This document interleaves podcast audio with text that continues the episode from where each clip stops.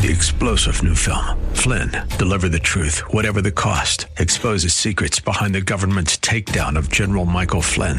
Flynn knew what the intel world had been up to. He ordered the first audit of the use of contractors. This set off alarm bells. He told the truth. He was the most dangerous person for Donald Trump to hire. They had to get rid of Flynn. Flynn, deliver the truth, whatever the cost. Available now. Watch it today. Go to salemnow.com. Salemnow.com. This is the Pro America Report on The Answer San Diego.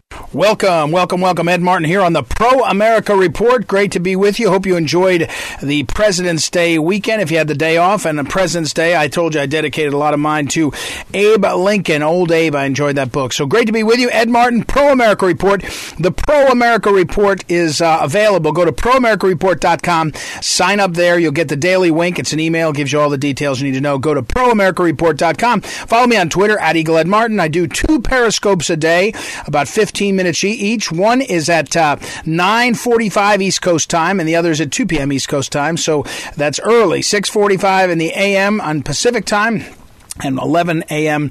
on uh, Pacific time, both of those. All right, uh, let's get to what you need to know today. What you need to know, uh, there's a lot we can talk about, a lot of things. I, I will point you to one of my favorite, um, one of my favorite uh, people to tell the truth about James Comey, one of the to me one of the most uh, egregious actors in the last few years, one of the real swamp dwellers, and there's been some exposure, some expo- exposure of his emails that is revealing. I'll talk about at the end of the program. We'll also talk with David Horowitz, David Horowitz about where we exactly are in this battle for the future of the country, and also we'll have a very special guest. Warren Romstad uh, is an a, a, um, inspirational speaker, a kind of businessman, and we're going to talk about um, what he has written and what he's talked about in terms of where we are in this country and what we can do about things. So we'll talk with him in a few minutes. Uh, his name again is uh, Warren. Uh, I always mispronounce his last name. I, I, like to do this. Warren Rustand. Rustand.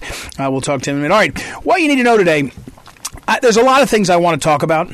There's a number of things I want to say. Obviously, the impeachment of the president failed. You know, it was the second failed impeachment uh, by Nancy Pelosi and the Democrats. It's, you know, getting to be a, you know, there's a certain point where you say about people they're losers and you just know they're losers. In this case, Nancy Pelosi and her team, they're just stone cold losers. And in fact, most of the data looks like uh, Donald Trump's popularity went up after the uh, impeachment both times. Um, so, anyway, be that as it may, it was a waste of time, waste of effort. The only good news out of it was I think more Americans saw the truth about what you and I call, and we've talked about the narrative machine. Big tech, big media, big government, now the Democrats in charge, but there's lots of big government that's not Democrats. It's the deep state and everybody else. And now we see the narrative machine is hard at work. For example, the New York Times has retracted its uh, its news reporting about the poor Capitol policeman who died. Initially, the reporting was he was hit in the head with a fire extinguisher. Uh, the New York Times has has retracted that report. Uh, there was a report that one of the so-called insurrectionists came into the Capitol with zip ties in order to take prisoners. It's now been retracted. Turns out that the zip ties were from a Capitol policeman to uh, subdue uh, people, and he left them on a table. They were picked up by somebody else. By the way, don't pick up zip ties if you're in a place you shouldn't be. There's a message there, but certainly it's as the retractions pile up. The exciting news is Nancy Pelosi says she's going to start a January 6th commission to get to the bottom of things. Now, the reason she's doing that, of course, is because she's going to use the narrative machine, big tech, big media, and government to tell the story. The problem is she's finding that when you set these things up, you get a thread puller, threads pulled, and you start to see it unravel. So within a few minutes of that announcement, there was a letter that came from Congressman Jim Jordan and Congressman Devin Nunes and one or two others, I can't remember who, on committees, who said, okay, you want to have a commission? Let's get to the bottom. Here's some questions, Nancy Pelosi. The then police chief wanted more support. You didn't respond.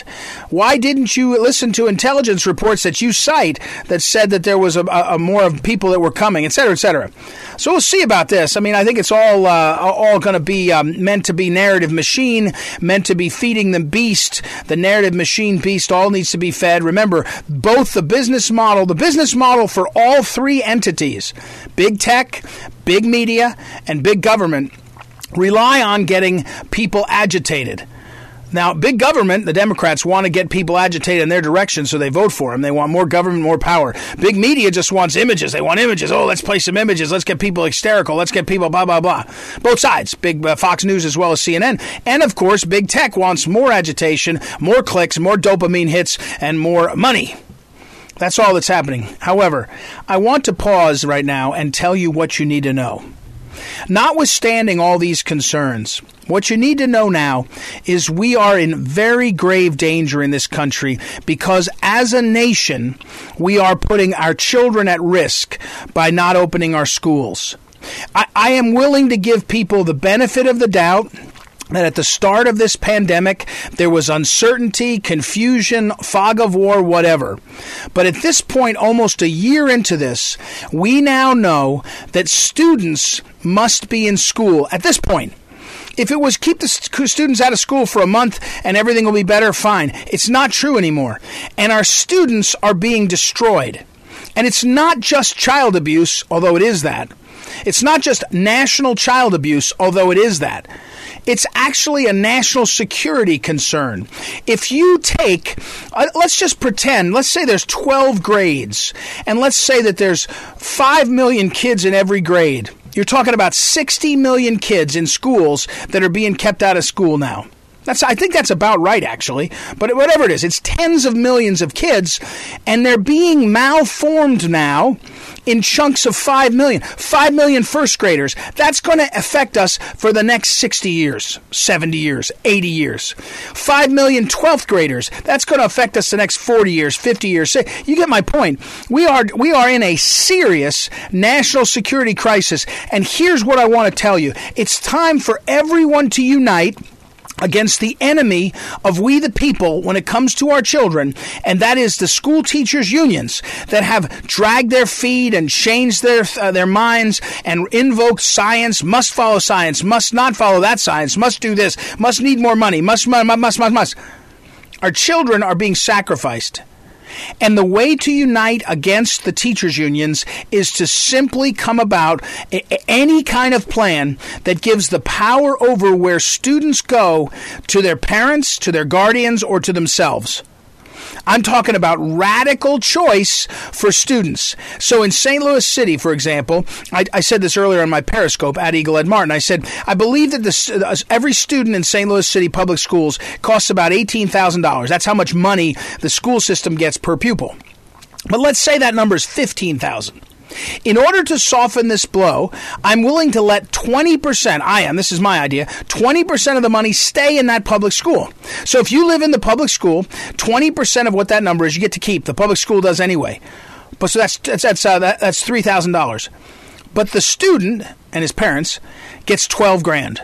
And that 12 grand can be used for a school year. The student can homeschool, go to Catholic school, go to Protestant school, go to Jewish day school, go to uh, uh, a Baha'i school, go to a agnostic school, go to, I don't care, anywhere else but what's happening now. And here's the biggest reason why. What you have to know about children and education is that you're teaching them to pay attention to something you know, whether it's a lesson, a math, reading, you're teaching them to pay attention to things that are important for their lives to get better, and you're primarily doing it by paying attention to them. That's the lesson of education. It's it's that's the the, the reality that of education we must have the center of our attention be the student, not the school system, not the school board, not the teachers union, the student. And insofar as we're off balance on that, the reality is we are making a terrible mistake. And in this case, we're making a terrible mistake that will have impact for generations going forward. And it has to stop. And I'm hoping, I'm hoping, I'm hoping that we will have a united front in this effort against this problem. I think it would be very wise. I think it would be very smart. I think it would be very decent, and we should do it. So I'm saying, let ch- free the children. Free the children. And the only way, you can't do it now with negotiation. Some children are going to get sentenced to a worse life because of the school teachers union is more powerful in Chicago than it is in Biloxi. Some people are going to get sentenced to a worse life because the teachers union is weaker in Phoenix than it is in Philadelphia. Let the children go free. Let the choice go to the students and their parents. Please. If not for the kids' good, which is what you should care about, for the good of the country. We're in trouble otherwise. All right, let's take a break. When we come back, we'll talk with David Horowitz, Warren Rustand, and a lot more. Ed Martin here on the Pro America Report. Please visit proamericareport.com and find out more. Be right back.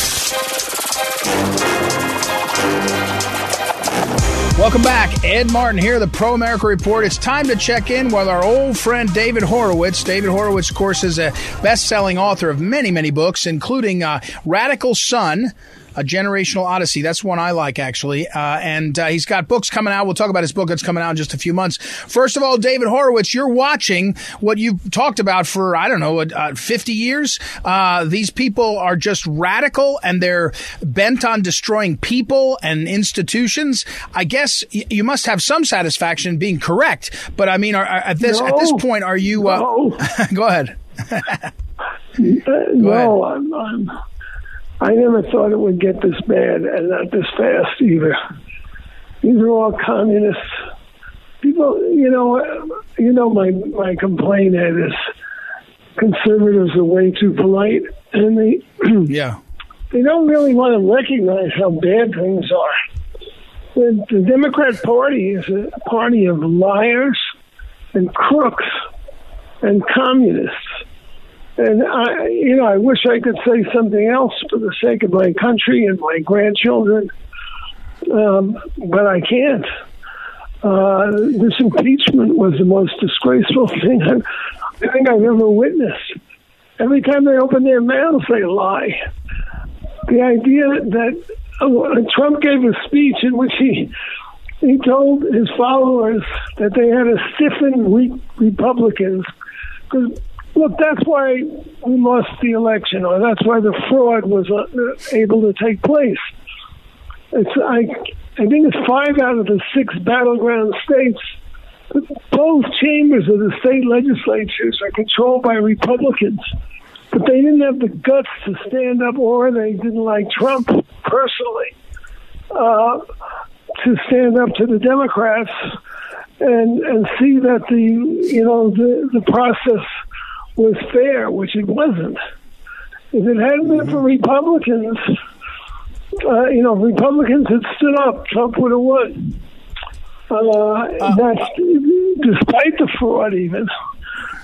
So, uh, so here Trump gives a speech and says, "I want you to go and peacefully and patriotically try to stiffen the spines of the weak Republicans, so that they can, you know, will not certify illegally right. uh, elected electors. And uh, second, if that fails, then we have to go home and prepare to primary them in the 2022 elections. You couldn't have a more Democrat, uh, law-abiding uh, speech than that, uh, given that the election was stolen. Uh, but the Democrats called that inciting insurrection. And they, it's really hard to imagine that they actually did this, but they did. Uh, they said it was inciting insurrection, and as evidence, they had all these speeches of Trump's questioning the election results. So, in other words, it's treasonous and insurrectionary and deserving to be banished from the political uh, order for life to question an election result, except that Jamie Raskin, who led this impeachment process and comes from a family of America hating leftists and is one himself. Four years ago, he was in the well of the House protesting the election of Trump and demanding right. the decertification of the electors. So the, these people's mendacity and hypocrisy knows no bounds. You know these uh, the, the demonstrators in the Capitol, and you know it was a mini riot. But was, can you believe? Uh, what's the name of the CNN guy? God, I uh, like Anderson Cooper. A- Anderson yeah, Cooper, Anderson or uh, Cooper. He compared it to the Rwandan genocide. Every person killed in that Capitol was a Trump supporter, including the woman right. who was murdered by the Capitol policeman, or at least manslaughter, who got away with it, no consequences. Um, we're talking with David. You know, I'm, I'm yeah, well, we're talking about almost speechless at what's right. happened. We're talking. America better wake up. I mean, the good news is that 75 percent of Republicans are solidly behind Trump, uh, who's the only Republican uh, who, who, who's a real fights. leader. Although we have a new crop right. coming up, and Gaetz and right. Hawley uh, right. Uh, but uh, so we're talking, Dave, we're, talk, we're talking with David Horowitz. David Horowitz, by the way, the new book that's coming out in about a month and a half uh, is called The Enemy Within How a Totalitarian Movement is Destroying America. And David Horowitz, front, frontpagemag.com. He's got a piece up over there I was just looking at today that uh, uh, I think the the title is the na- it's, it's from about 10 days ago, the biggest and nastiest White House liar ever about Biden. But David, I want to ask you this question in the time we have left. Um, to me, I've described it as the. I know, I know. Her now taking the calls of heads of state. She's already president. Yeah. But David, I want to ask you about what we're seeing. I call it the narrative machine. And by that I mean that the big tech who is wants you hooked on on clicks and dopamine uh, uh, pops and big media, the fake news, including Fox, which wants to just make everybody crazy so they come back. And now big government, the three of them, big government, big tech, and big media, the fake news, has the ability, the narrative machine, to tell America what the truth is. And my point here is you're your experience of seeing the communists and recognizing this fight, they love to rewrite history, but we've never had a machine as powerful as what we're faced with to try to redefine reality. It's classical fascism, where the corporate structure supports an extremist political party that wants to shut down all opposition. That's what we're in the midst of right now. The the proper comparison of the uh, Capitol uh, mini riot is what I call it. Um, and, the, and the Democrat response is the Reichstag fire. In 1934, Hitler was elected chancellor in the Weimar Republic, which was a democracy. And shortly after that, the Nazis came up with this plan. They burned the Reichstag, which is the capital of the German capital, blamed it on the Dutch communists, passed, you know, the Reichstag Fire Act, which set the right. legal framework for the Third Reich, and proceeded to persecute and jail anybody who opposed them. And you can see that's what the Democrats want to do. They want to remove Josh Hawley and uh, um, Ted Cruz from the from the Senate for questioning an election. I mean, yeah, again, I'm almost speechless that this has happened so fast. There's not a single Democrat with the integrity to oppose this. That's what really gets me. Not to mention all the Republicans who are, you know, eager to sign on to the new rules. But I think we have a good chance. I, I think the American people are. There's so many people who've been brought into politics by this. Um, you know, are patriots. Uh, right. Do you think, uh, Dave, David? Do you do you think that uh, Donald Trump, as he reemerges now after he got through the second fake impeachment, should he run for president next time? Absolutely. But I mean, there's always what's wrong with Republicans? They always think if they behave the way Democrats want them to behave, the Democrats will stop hating them and will, you know, go back to uh, no compromise and working together.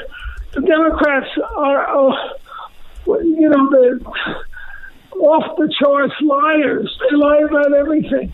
Joe Biden ran. I mean, the fraud was in his campaign. He ran, I am a moderate. I want, to represent all Americans, those who voted for me and those who didn't.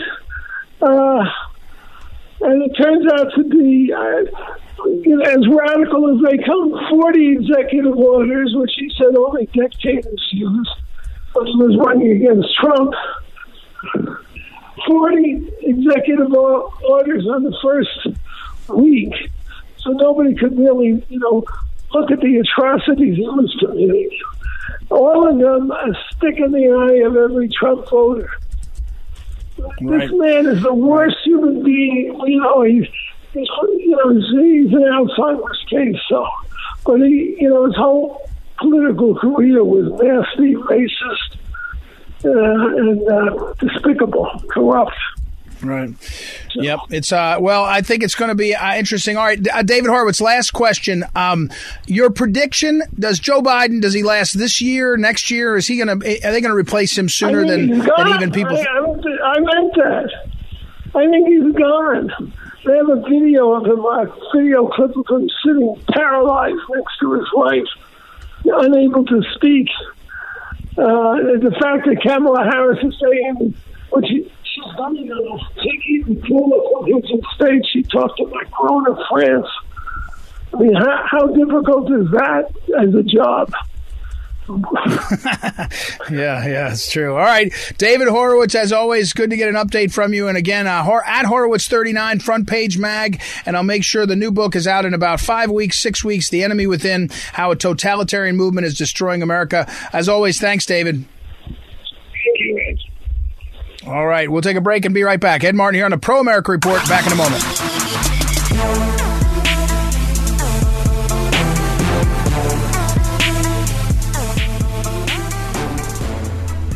Welcome back. Welcome back. Ed Martin here on the Pro America Report. You know, the last couple days we've been talking about my friend John Cribb, the author who wrote the book Old Abe, a historical novel about Abe Lincoln. And I, my next guest, I've been looking forward to talking to him because I got an email from someone, I can't remember who now, a few, uh, maybe three days ago saying, you should talk to this guy. He writes about, especially about humility. His name is Warren Rustand. And go to warrenrustand.com, you'll see his lengthy career. He's a writer and author author a number of books. He's a corporate leader, and this the observation that he says is the great. Here's a quote: "Greatest gift we receive from helping others is humility."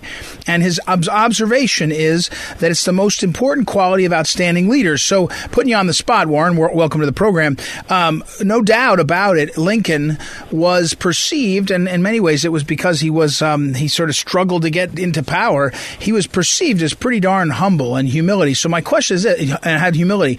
Is it about being humble or is it about being able to convey a sense of uh, deference that might look like humility, if you get my point on the difference? Well, I think there is a subtle difference. I think both are really important, Ed. Um, I think clearly we have to give deference to others, respect to others, and we can do that through a more humble approach. There's no question about that. And so conveying humility is really important. If, however, that conveying of humility is simply covering up a super ego that's highly charged, I'm not sure that we necessarily convey what it is that's necessary. I think humility is, we look at Abe Lincoln's a great example, having a team of adversaries, right? Uh, people around him who represent represented different viewpoints. Being able to be trained and educated in those viewpoints was really important. But as we look at more contemporary leaders, you know, Dwight Eisenhower, who led the Allied invasion, humble guy. Harry Truman, considered one of our greatest presidents, humble guy. Ronald Reagan, would many would argue, uh, portrayed that humility as well. So I think it's something we like in others, and I think it's something we feel comfortable with in others. Hey, we're talking again. We're talking with Warren Rustand. You go to warrenrustand.com, his website. I'll put it up on social media. See all the different things that he's done uh, and doing. And um, so, back to this question of humility. Um, a different way to, I wonder about saying it this way.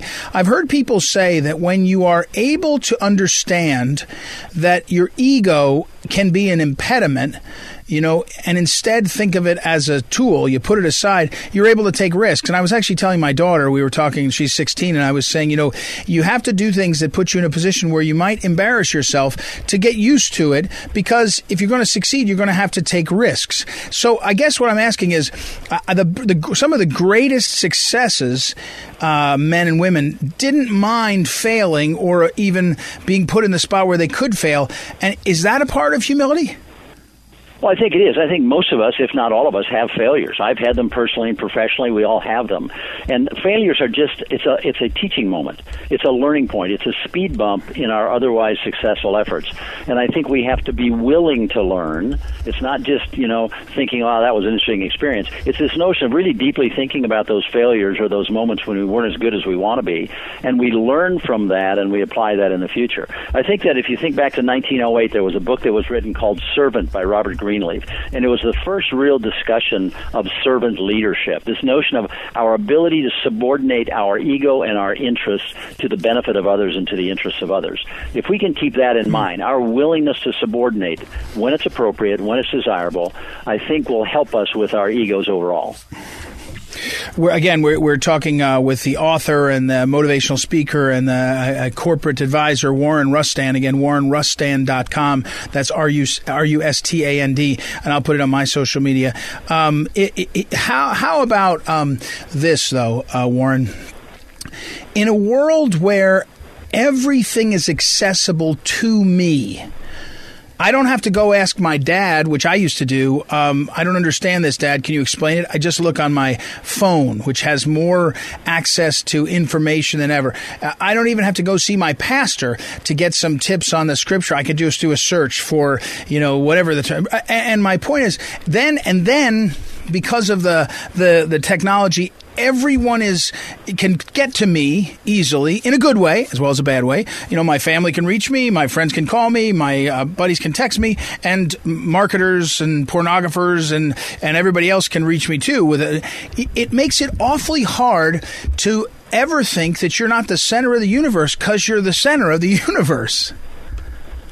Well, I think that's probably right. And social media and the proliferation of technology has certainly expanded that world, hasn't it? But in the end, isn't it really yeah. about who we know who we are? Isn't it really about we peel the onion back far enough that we understand who we are at our core? It's about our core beliefs and values and how we project that.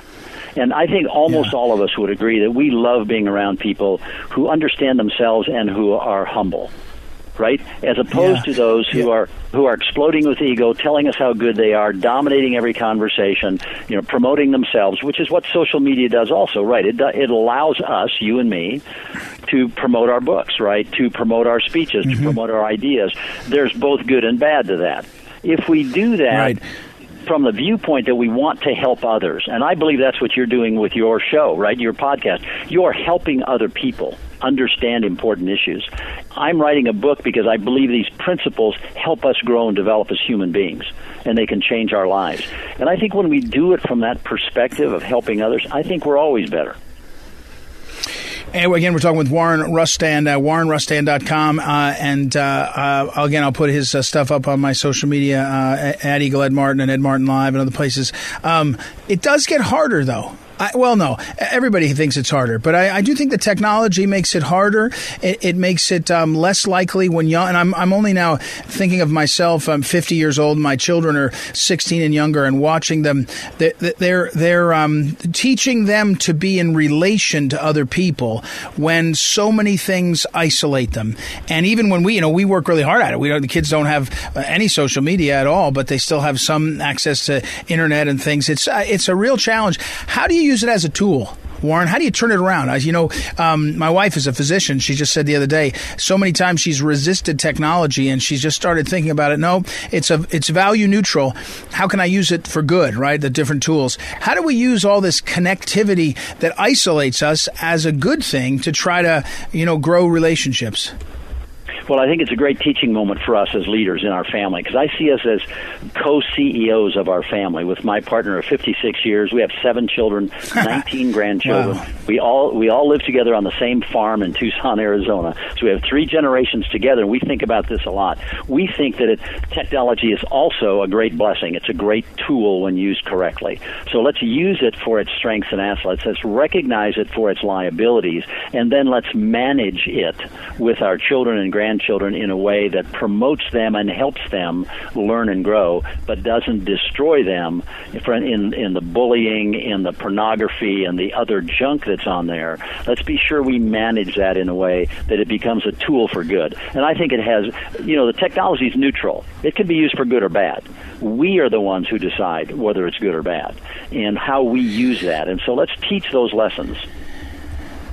Uh, I, I, I, think you're right. I think the um, you know one of the things that the challenges of this moment is, um, and again we're talking with uh, Warren Rustand, especially about the question of humility and how how important it is and how common he finds it in successful leaders. Uh, the challenge is kind of in this moment taking what is the truth, you know, and they're they're they're permanent and everlasting, and and then uh, selling them in the modern moment. You know, I mean Norman Vincent Peale did it one way 60 years ago.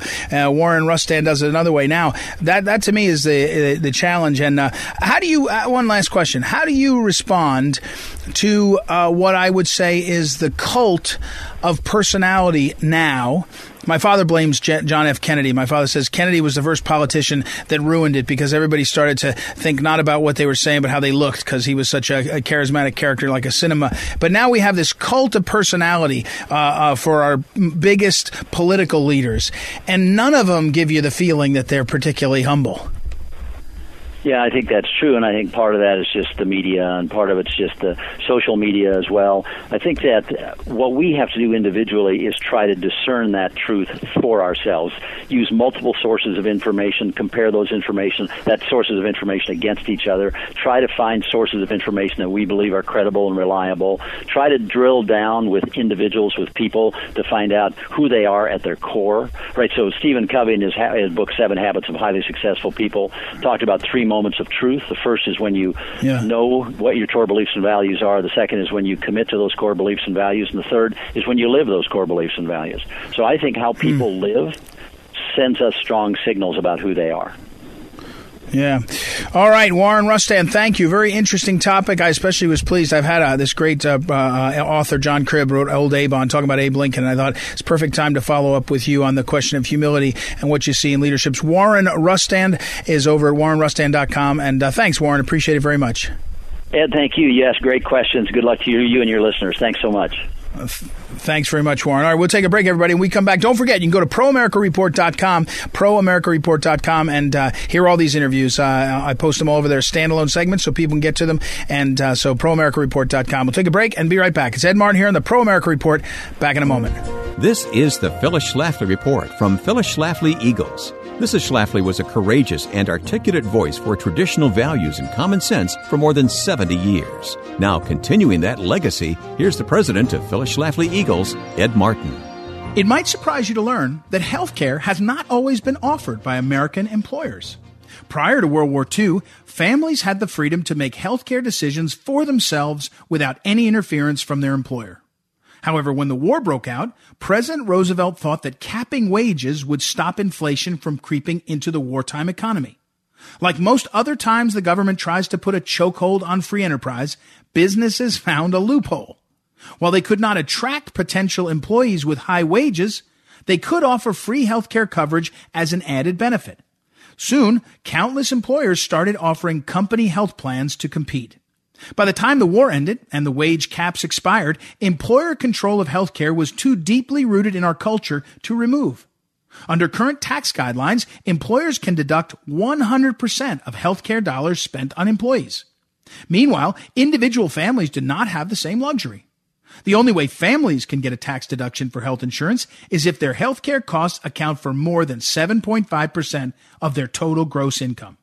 For most families, this is an unattainably high number. The numbers were even more grim under Obamacare, but the Trump tax cuts dropped it from 10% to the current 7.5%. Either way, families like yours and mine are placed at a substantial disadvantage in the healthcare market compared to corporations. Phyllis Schlafly Eagles has long held the position that we support putting control of healthcare spending in the hands of individuals by making health insurance tax deductible for all persons, not just for employers. There are two very good reasons why we believe so strongly in this issue. First, employers never would have gotten into healthcare if it weren't for FDR's socialist meddling. Second, employer control of healthcare traps employees in jobs they might not want. Why should anyone feel forced to stay with an employer just because that's where the healthcare coverage comes from? America's workers should have the freedom to move up the corporate ladder without having to leave their medical coverage behind. Let's get freedom back into healthcare by letting American families deduct all health insurance premiums. This has been the Phyllis Schlafly Report from Phyllis Schlafly Eagles. What can we expect when the failed socialized healthcare experiment is repealed and replaced? Lower premiums and deductibles, competition, health savings accounts, more choice, and more coverage for all taxpayers. Tell us what you want at phyllisschlafly.com. That's phyllisschlafly.com. Thanks for listening, and join us again for the Phyllis Schlafly Report.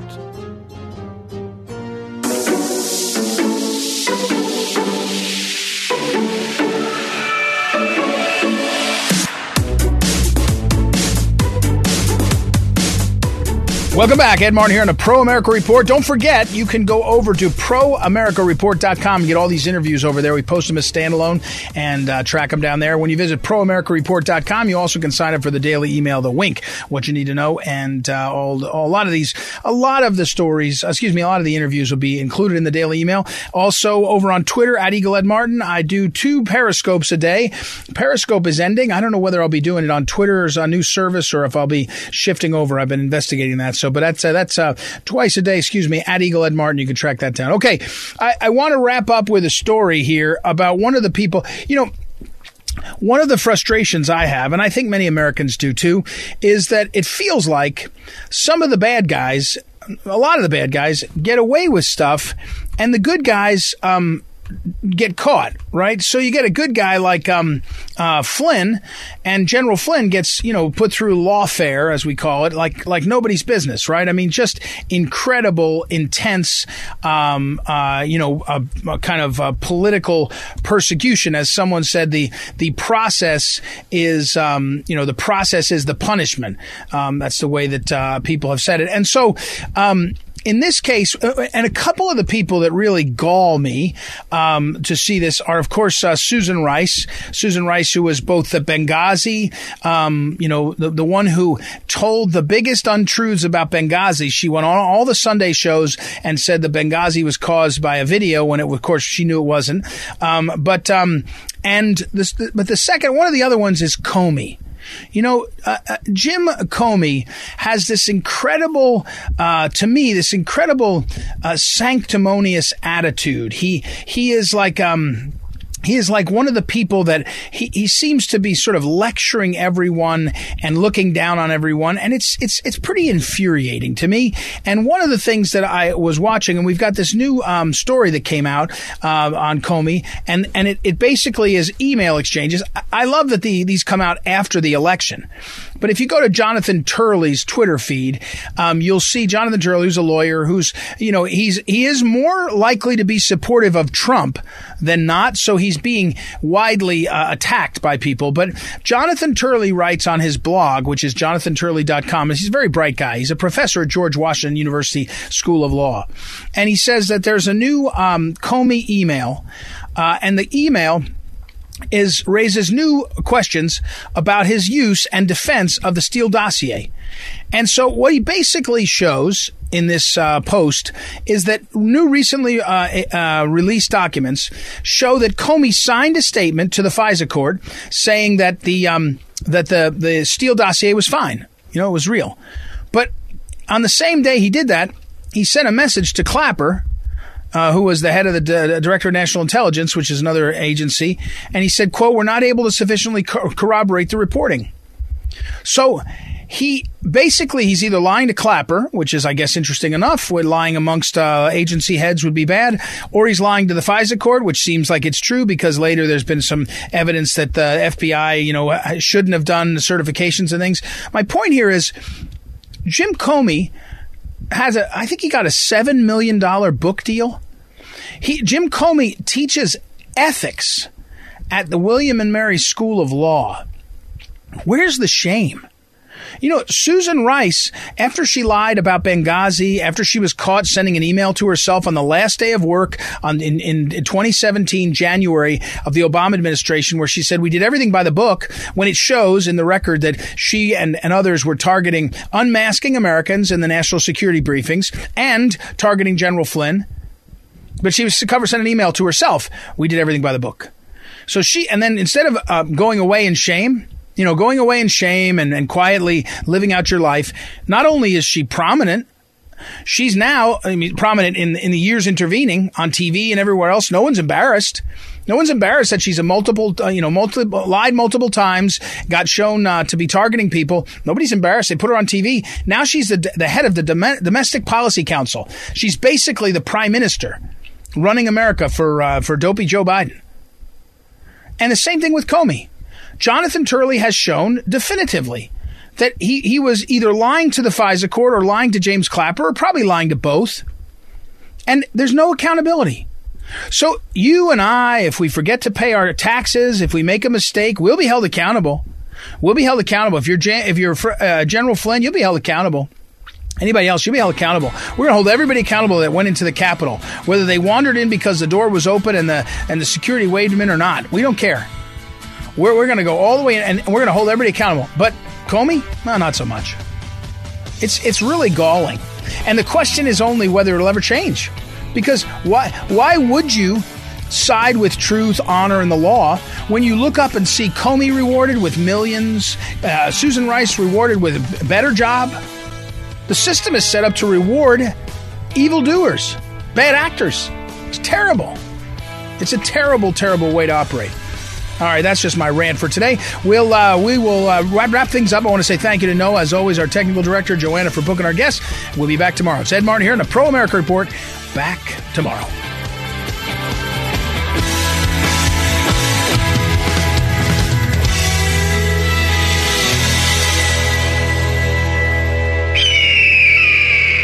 This is the Pro America Report on The Answer San Diego.